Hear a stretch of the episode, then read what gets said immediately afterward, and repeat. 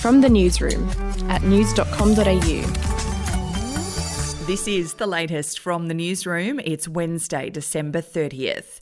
In the lead up to New Year's Eve, New South Wales police say they are confident they will be able to enforce coronavirus induced restrictions on New Year's Eve. Here's New South Wales Police Assistant Commissioner Mick Willing. You will see large numbers of police officers out and about in uniform and from specialist commands patrolling uh, the greater metropolitan area like we always would during uh, every other New Year's Eve celebration. Still in New South Wales, and there is growing concern that community transmission of coronavirus may have spread beyond the northern beaches after new mystery cases were recorded. Three cases of unknown origin were recorded recently. One is in Wollongong, another in the inner west of Sydney, and one in the northern area area of Sydney. Authorities believe all three spent time in Sydney's CBD, not the northern beaches. New South Wales Health had previously recorded five other mystery cases during this outbreak a Belrose hotel worker, a Crow's Nest firefighter, a Manly commuter, a Bondi resident, and a man who visited the city. To sport, and Cricket Australia has decided the third test between Australia and India will go ahead at the SCG, despite concerns around COVID 19. Cricket Australia were forced to consider contingency plans that may have seen the players remain in Melbourne to play a second match in a row at the MCG. However, Sydney siders, desperate to see some live test cricket, can breathe a sigh of relief after the call was made to plough ahead with the initial plan, which is scheduled to see the third test kick off in the Harbour City on January 7. We'll be back after this.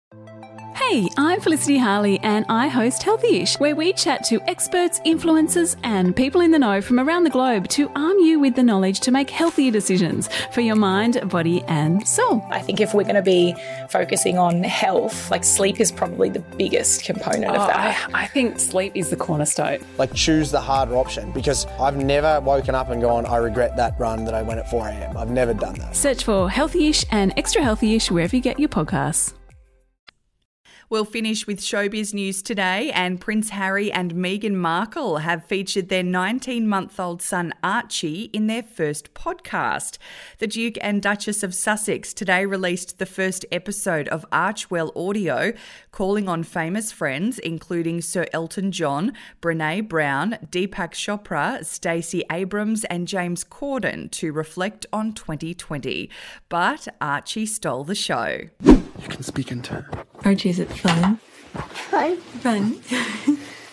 After me. Ready? Happy? Happy. New? New? New.